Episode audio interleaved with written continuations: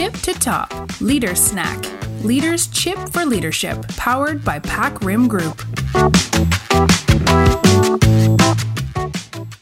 สวัสดีค่ะ ดิฉันแอปเปิลกนกกร กลับมาพบกันเช่นเคยนะคะ กับ Leader Snack Podcast และวันนี้ค่ะ ชวนอาจารย์นานา อังคณาธนปิยวณิช consultant บริษัท PacRim มาร่วมเสิร์ฟ snack มีประโยชน์ให้กับทุกท่านด้วยค่ะ สวัสดีค่ะ พี่นานา สวัสดีค่ะ น้องเปิ้ล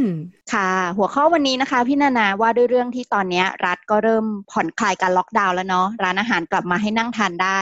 ห้างสรรพสินค้าเองก็เปิดตัวแล้วค่ะ เพียงแต่นโยบายการรักษาความปลอดภัยเอย social distancing ต่างๆ ก็ยังต้องเข้มงวดอยู่ และแน่นอนค่ะหลายๆออฟฟิศตอนนี้กำลังพิจารณาจะให้พนักงานกลับมาใช้ชีวิตในออฟฟิศอีกครั้งคำถามใหญ่ ๆ วันนี้เลยค่ะพี่นานาสองประเด็นนะคะ ก็คือว่าเอ๊แล้วบริษัทเราพร้อมแล้วจริงหรือ และถ้าจะกลับมาออฟฟิศจริงๆเนี่ยค่ะ หัวหน้างานต้องวางแผนเตรียมตัวอย่างไรบ้าง ควรมีเทคนิคในการดูแลทีมงานในช่วงที่เขาเรียกว่า re-entry เนี่ยค่ะ ทำยังไงให้ราบรื่นดีคะ ค่ะคำถามสองคำถามนี้นะคะ ก็ได้ยินมาช่วงนี้บ่อยมากเหมือนกัน ขอตอบคำถามแรกก่อนละกันนะคะ ว่าเอ๊ะเมื่อไหร่เราจะกลับมาได้เนี่ย จริง ๆ เวลาเราจะตัดสินใจว่าจะกลับมาเมื่อไหร่เนี่ย มันต้องมี guiding principle บางอย่างอะคะนะคะ เพราะว่าการที่เราจะกลับมาเนี่ยเราต้องรู้ว่าอะไรเป็นหลักการที่เราจะบอกว่าโอเคณวันนี้เราพร้อมแล้วล่ะที่จะให้ทุกคนกลับมาที่ออฟฟิศนั่นนะว่าสิ่งที่สำคัญนะคะที่เป็นหลักการในช่วงนี้ที่เราจะต้องคำนึงถึงเนี่ยก็คงจะเป็นเรื่องของ safety หรือเรื่องของความปลอดภัย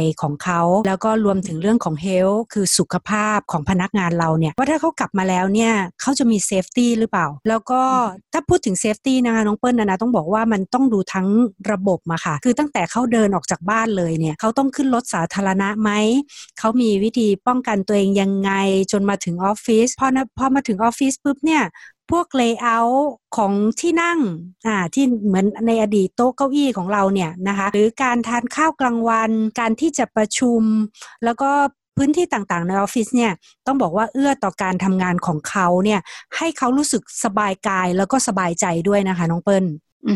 ชอบคำนี้มากเลยค่ะ คือต้องกายปลอดภัยใจก็ต้องไร้กังวลด้วยนะคะ ถ้าอย่างนั้นหัวหน้าต้องเตรียมตัวยังไงบ้างคะพี่นานาอ่าสำหรับการเตรียมตัวนะคะ นานาก็มีทิปส์ค่ะ ว่าจะทำยังไงที่จะช่วยให้พนักงานกลับมาทำงานด้วยความสบายกายสบายใจ ข้อที่หนึ่งค่ะน้องเปิ้ลมันเป็นเรื่องของการปรับ mindset ค่ะ mindset เนี่ยเป็น mindset ยังไง เราต้องบอกว่าทุกคนวันนี้ที่กลับเข้ามาเนี่ยจะต้องมี mindset ที่ว่าเรากำลังเข้าสู่กำลังการเปลี่ยนแปลงอย่างต่อเนื่องค่ะ วันนี้เราคงไม่ใช่กลับมาทำงานออฟฟิศเหมือนเดิมๆนะคะ เพราะว่าต้องต้องบอกว่าหลังจากที่ทุกคนทำงานที่บ้านเกือบ 2 เดือนแล้วเนี่ยนะคะ มนุษย์เราก็ปรับตัวไปตามธรรมชาติเนาะแล้วก็หลาย ๆ คนก็จะเริ่มรู้สึกว่าการทำงานจากบ้านเป็นเรื่องปกติละเพราะรู้สึกว่าเออเราก็ยังทำงานได้ เราก็สร้างผลงานได้ เอ๊ะแล้วทำไมเราต้องกลับมาล่ะ แล้วก็เราก็อาจจะเห็นบางบริษัทอะค่ะที่เขาอนุญาตให้คนทำงานจากบ้านจนถึงสิ้นปีเลยก็มีนะคะ แล้วเราก็แอบเปรียบเทียบกันนิดหน่อยเนาะแล้วก็บางทีคนของเราก็แบบว่า เออก็อยากจะทำเหมือนกันนะคะแต่ว่าสิ่งที่ทุกคนต้องเข้าใจหรือต้องมี mindset หนึ่งเนี่ยต้องบอกว่าบางครั้งธรรมชาติของธุรกิจของเราอะค่ะ มันไม่สามารถที่จะทำให้ทุกคน work from home ได้นานขนาดนั้น เพราะต้องบอกว่ามีงานวิจัยหลายชิ้นเหมือนกันนะคะ ที่เขาบอกว่าในบางบทบาทหรือในบางตำแหน่งการ work from home เนี่ยทำให้มีประสิทธิภาพที่ลดลงค่ะน้องเปิ้ล อืมเห็นด้วยเลยค่ะ แล้วทีนี้หัวหน้าควรจะต้องทำยังไงดีคะเราก็คงต้องชวนทีมงานเขาคิดนะคะคือเปลี่ยน mindset สักเล็กน้อยว่า คือวันเนี้ยเรากำลังเข้าสู่การเปลี่ยนแปลงเนาะแล้วก็ความสำเร็จหรือในอนาคตข้างหน้าเนี่ย มันขึ้นอยู่กับการเปลี่ยนพฤติกรรมของเราอะค่ะ แล้วก็การทำงานในรูปแบบใหม่เนี่ย มันก็ต้องมีทั้งมีทั้งเรื่องของความปลอดภัยด้วย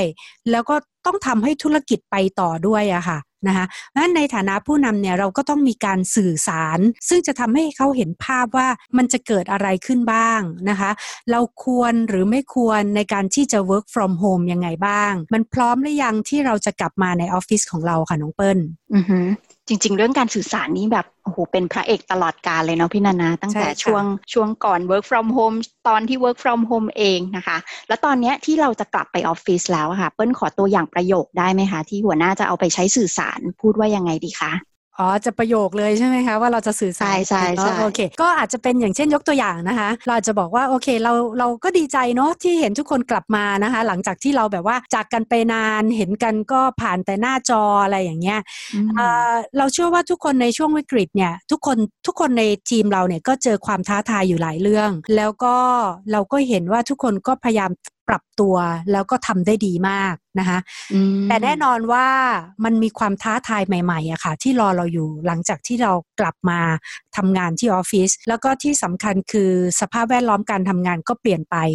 เพราะอย่างที่บอกค่ะเราก็ต้องใส่หน้ากาก เราต้องทำ social distancing แต่ว่าเราก็เชื่อว่านะคะว่าทุกคนในทีมของเราเนี่ยพร้อมแล้วก็เข้าใจแหละ นะคะแล้วก็วิกฤตการณ์ที่ผ่านมาเนี่ยมันก็พิสูจน์แล้วแหละว่าเราเป็นทีมที่แข็งแกร่ง แล้วก็มีสัมพันธภาพกับลูกค้าที่ดีขึ้นด้วย จากการที่เราเอ่อห่วงใยใส่ใจเขาในช่วงวิกฤตแบบเนี้ยค่ะ เราก็พูดประมาณเนี้ยอืมโทนประมาณเนี้ยค่ะอือฮึว่าเรามั่นใจค่ะว่าทุกคนพร้อมละ วันนี้จะต่อสู้ไปด้วยกันค่ะน้องเปิ้ลโอเค แล้วก็มีการ appreciate เนาะชื่นชมในค่ะช่วงที่ผ่านมาด้วยค่ะนโอเค เยี่ยมเลยค่ะพี่นานาค่ะอ่าคราวนี้พูดถึงตรงนี้ปุ๊บเนี่ย มันมีทิปอยู่ข้อ 2 ค่ะแต่กี้เราพูดค่ะถึงเราปรับ mindset ละ เราต้องให้เขารู้ถึงความจำเป็นละ ข้อ 2 เนี่ยจะเรื่องเกี่ยวกับเรื่องของนโยบายความปลอดภัยค่ะวันนี้เนี่ยองค์กรต้องเริ่มคิดแล้วว่าเรามีนโยบายเรื่องความปลอดภัยในการ ทำงานของเรายังไงบ้าง ถ้าทุกคนกลับมาในออฟฟิศเช่น การสวมหน้ากากการล้างมือ การรวมกลุ่มในการพูดคุยในแคนทีน การขึ้นลิฟต์ออกออกไปทำธุระข้างนอก การกลับเข้ามาจะต้องทำตัวยังไงองค์กรจะต้องวางมาตรฐานเหล่านี้ค่ะ เพื่อลดความเสี่ยงในเรื่องของความปลอดภัยในเรื่องของอือฮึสุขภาพ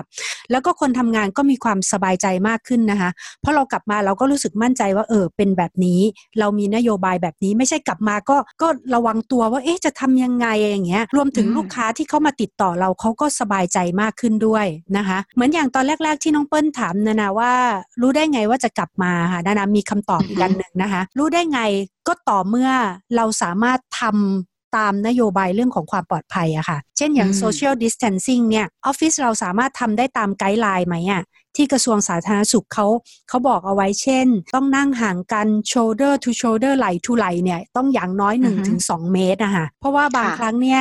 layout ของออฟฟิศเราอะมันก็มีเท่าเดิมอะค่ะ แต่จะทำไงค่ะให้ทุกคนนั่งห่างกันแบบนั้น หรือเราจะมีการขยับขยายไปเอ่อทำงานในห้องประชุมไหม นะคะหรือจะมีการแบบสลับวันกันมาทำไหมอะไรพวกเนี้ยค่ะ อันเนี้ยเราเราก็ต้องมาคิดแล้วก็เตรียมพร้อม เพื่อให้ทุกคนกลับอืมมาได้ค่ะน้องเปิ้ลอืมกำลังจะถามอยู่พอดีว่าค่ะถ้าในกรณีถ้าถ้าเลเยอร์ของออฟฟิศมันไม่เอื้อ ใช่ไหมคะค่ะพี่นานาบอกก็บอกว่าต้องกลับมาดูที่ความจำเป็นนะว่า มันมันจำเป็นต้องมาเข้ามาพร้อมกันไหมหรือสลับวันกันได้อะไรแบบนี้ ใช่แล้วก็ดูต้องต้องดูความจำเป็นของแต่ละแต่ละบทบาทหน้าที่ด้วยอะค่ะ ว่าบทบาทไหนน่าจะรีบเข้ามาก่อนอ่าบทบาทไหนอืมอาจจะรอได้นะคะ แล้วก็หรือสลับวันกันเข้ามาทำงานประมาณเนี้ยค่ะน้องเปิ้ลโอเคค่ะ ก็ต้องเป็นอะไรที่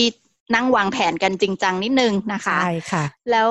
ค่ะในฐานะผู้นำอะค่ะพี่นานาถ้าถ้ากลับมาทำงานแล้วเนี่ยมีเรื่องอะไรที่ต้องระวังอีกไหมคะ อ๋อ อีกอย่างหนึ่งเนี่ย ตะกี้เราพูดถึงเรื่อง safety ใช่ไหมคะอ่าคือผู้นำเนี่ยต้องทำให้ทีมงานเข้าใจเรื่องของของ safety mind ให้เยอะๆค่ะนะคะ รวมถึงในเรื่องของการสื่อสารว่าทำไงที่พวกเขาจะแบบว่าเหมือนดูแลตัวเองอะค่ะ เพราะว่าการดูแลตัวเอง ให้ดีเนี่ยหรือไม่ดีเนี่ยมันส่งผลกระทบต่อเพื่อนร่วมงานหรือลูกค้าของเรานะคะเพราะฉะนั้นต้องรับผิดชอบทั้งต่อตัวเองทั้งในออฟฟิศแล้วก็นอกเหนือเวลาทำงานด้วย อย่างเช่น การลดพฤติกรรมเสี่ยงนะคะ แล้วก็แน่นอนผู้นำอะก็ต้องเป็นแบบอย่างก่อน อย่างเช่น การสวมหน้ากากตลอดเวลา เวลามีประชุมก็อาจจะต้องประชุมกันคนละห้องไหมหรือหาที่ประชุมอืมที่ที่มันปลอดภัยมากยิ่งขึ้น แล้วก็ที่สำคัญกับน้องเปิ้ลเอ่อเป็นผู้นำก็ต้องฟัง feedback ของทีมงานเหมือนกันเนาะว่าจริงๆค่ะแล้วเอ่อเอ่อนโยบายเรื่องของความปลอดภัยของเราหรือระเบียบปฏิบัติในออฟฟิศเนี่ยบางเรื่องมันอาจจะไม่ work ก็ได้ เพราะฉะนั้นเนี่ยเราต้องต้องฟังเขาอะค่ะ ว่าอันไหนมันอืม work อันไหนมันไม่ work ถ้ามันไม่ work เราก็นำประเด็นไปพูดคุยกับทีมบริหารหรือฝ่าย HR เพื่อให้เขาช่วยแก้ปัญหานั้นๆเพราะฉะนั้นพอทุกคนกลับมาก็จะรู้สึกสบายใจมากขึ้นนะคะ โอเค ดีเลยค่ะ ทีนี้พี่นานาพูดถึงเนี่ยประเด็นส่วนใหญ่มันจะเป็นเรื่องของทางด้านกายแล้วเนาะแต่ตอนแรกเรามีพูดถึงว่าถ้าจะกลับมาออฟฟิศพนักงงานต้องมาแบบสบายกายและสบายใจนะคะ ทีนี้เปิ้ลอยากมาคุยต่อถึงเรื่องของใจบ้างแล้วค่ะ เรื่องของ mentality เนี่ย หัวหน้าควรต้องทำยังไงบ้างคะ อ่าอันนี้เป็นเรื่องที่3นะคะที่สำคัญเลยนะคะ ก็คือเราต้องดูแลจัดการความเครียดค่ะ แล้วก็ในเรื่องของความรู้สึกของทีม ไม่ใช่ว่าเราแค่มีออฟฟิศพร้อมให้เขา แต่เราต้องรู้ว่า เขารู้สึกยังไง เพราะฉะนั้นเรื่องนี้ค่ะ เป็นเรื่องที่มองข้ามไม่ได้ค่ะน้องเปิ้ลเพราะว่าในช่วงที่ทีมของเรา work from home เนี่ยแรกๆอะเขาจะรู้สึกไม่ค่อยมั่นคง แล้วก็มีความเครียดระดับหนึ่งแล้วล่ะ แล้วก็เขาก็เริ่มปรับตัวมาเรื่อยๆ จนถึงวันนี้ต้องยอมรับว่า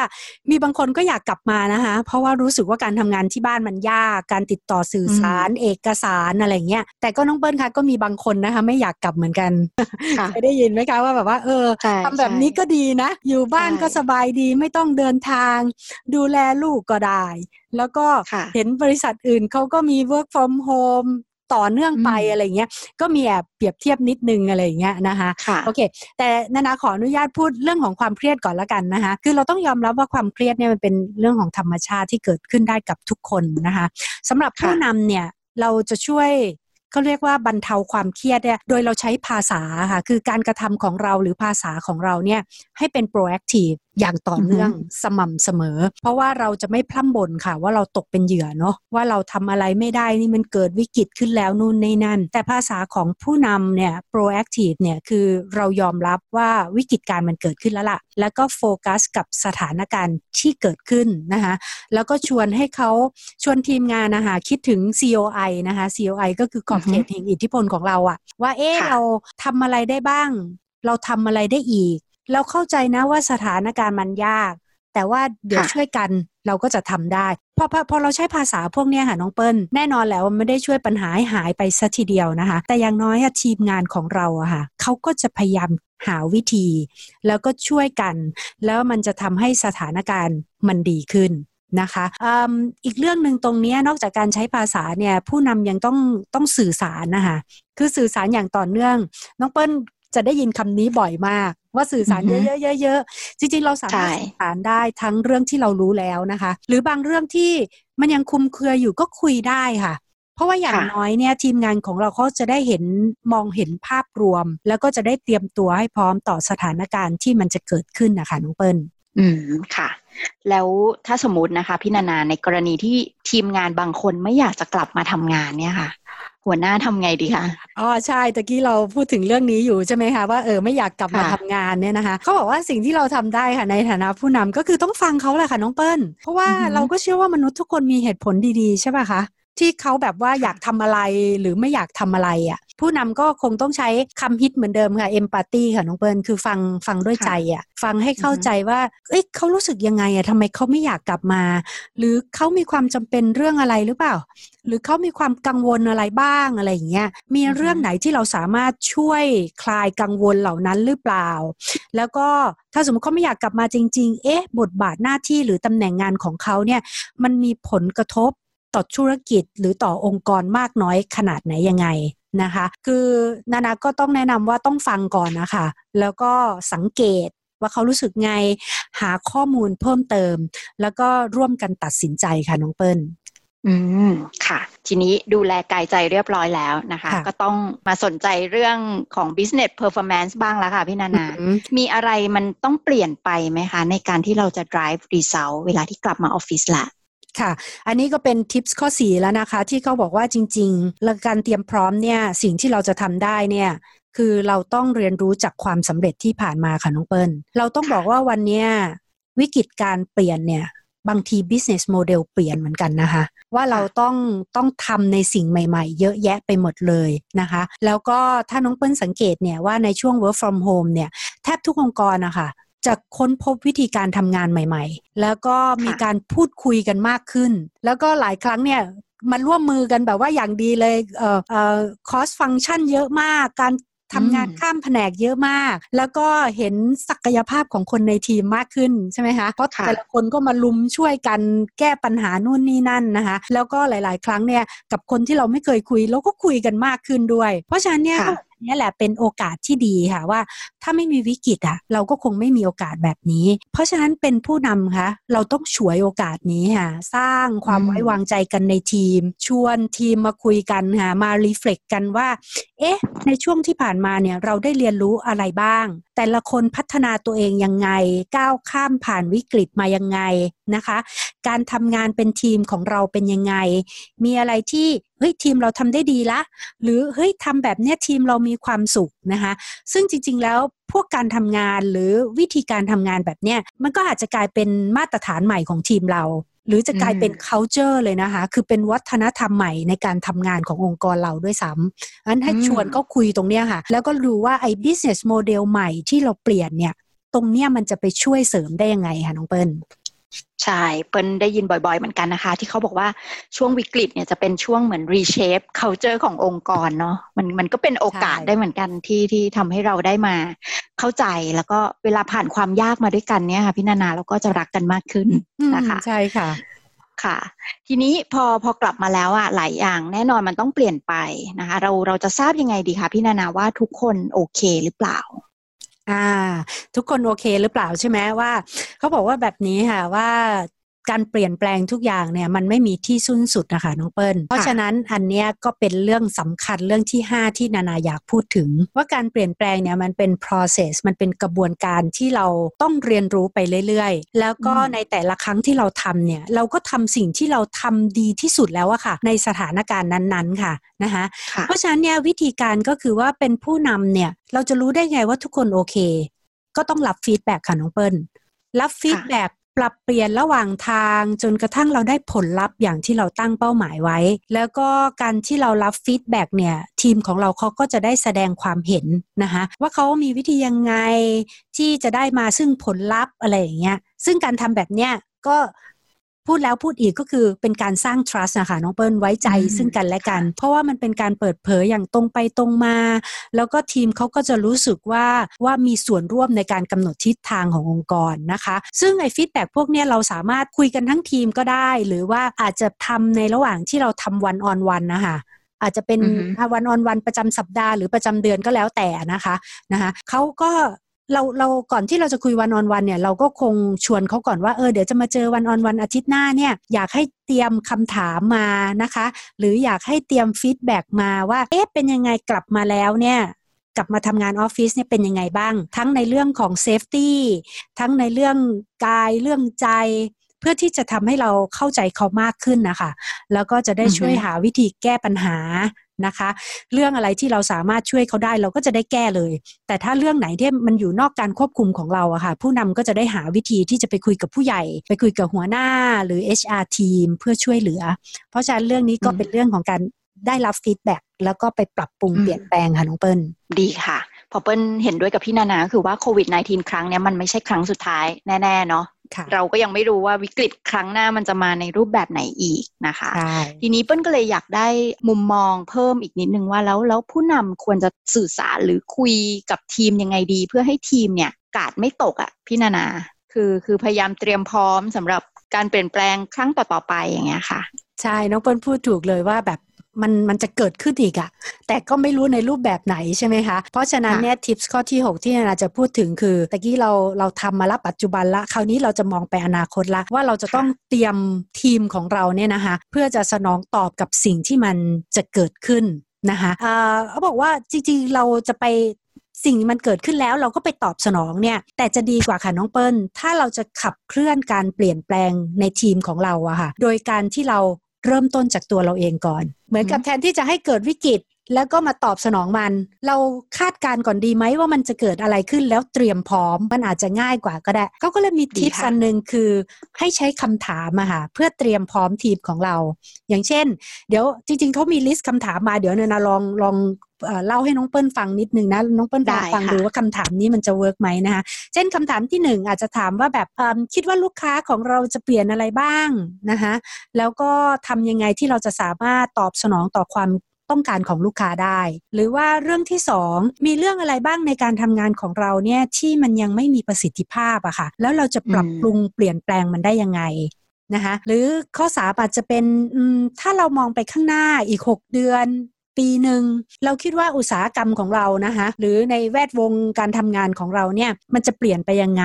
เพราะว่าเรา ถ้าเราคิดถึงอย่างนั้นเนี่ยเอ๊ะมันมีข้อมูลอะไรที่ที่หรือเป็นหลักฐานอะไรก็ได้ที่จะบอกว่าการคาดการณ์ของเรามันใช่ไม่ใช่นะคะ หรืออีกข้อหนึ่งอาจจะถามว่าถ้ามองไปในอนาคตข้างหน้า เราคิดว่าเราควรจะปรับตัวเองยังไง เพื่อให้เราสามารถแข่งขันแล้วก็ได้เปรียบในธุรกิจของเรา แล้วก็ตัวอย่างข้อสุดท้ายก็คือเอ๊ะเราควรจะลองทำอะไรใหม่ ๆ บ้าง ในระยะเวลาอันสั้นเนี่ยเพื่อที่จะได้มีสิ่งใหม่ ๆ มาตอบโจทย์องค์กร หรือแบบมีอินโนเวชันใหม่ ๆมาเตรียมพร้อมกับวิกฤตการณ์ครั้งใหม่อะค่ะนะคะเขาบอกว่าการใช้คำถามเหล่านี้มันก็ทำให้ให้ทีมเนี่ยได้เกิดไอเดียค่ะ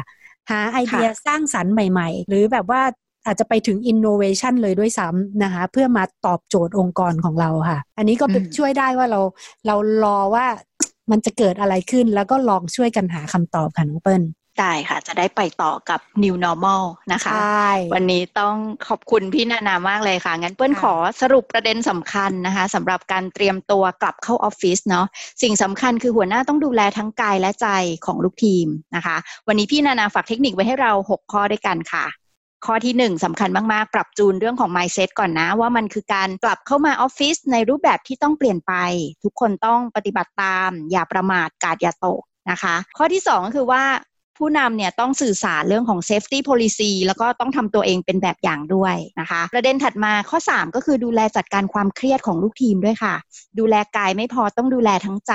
ระวังการใช้คำพูด คอยอัปเดตข่าวสาร แล้วก็เป็นผู้ฟังที่ดีนะคะประเด็นที่ 4 ก็คือชวนทีมคุยค่ะถึงสิ่งที่เราได้ผ่านมาด้วยกันเนาะความสำเร็จที่เราแบบร่วมสร้างกันมาในช่วง work from home มันก็มีอยู่ไม่น้อยนะคะเอาเอาเรื่องดีๆมาคุยกัน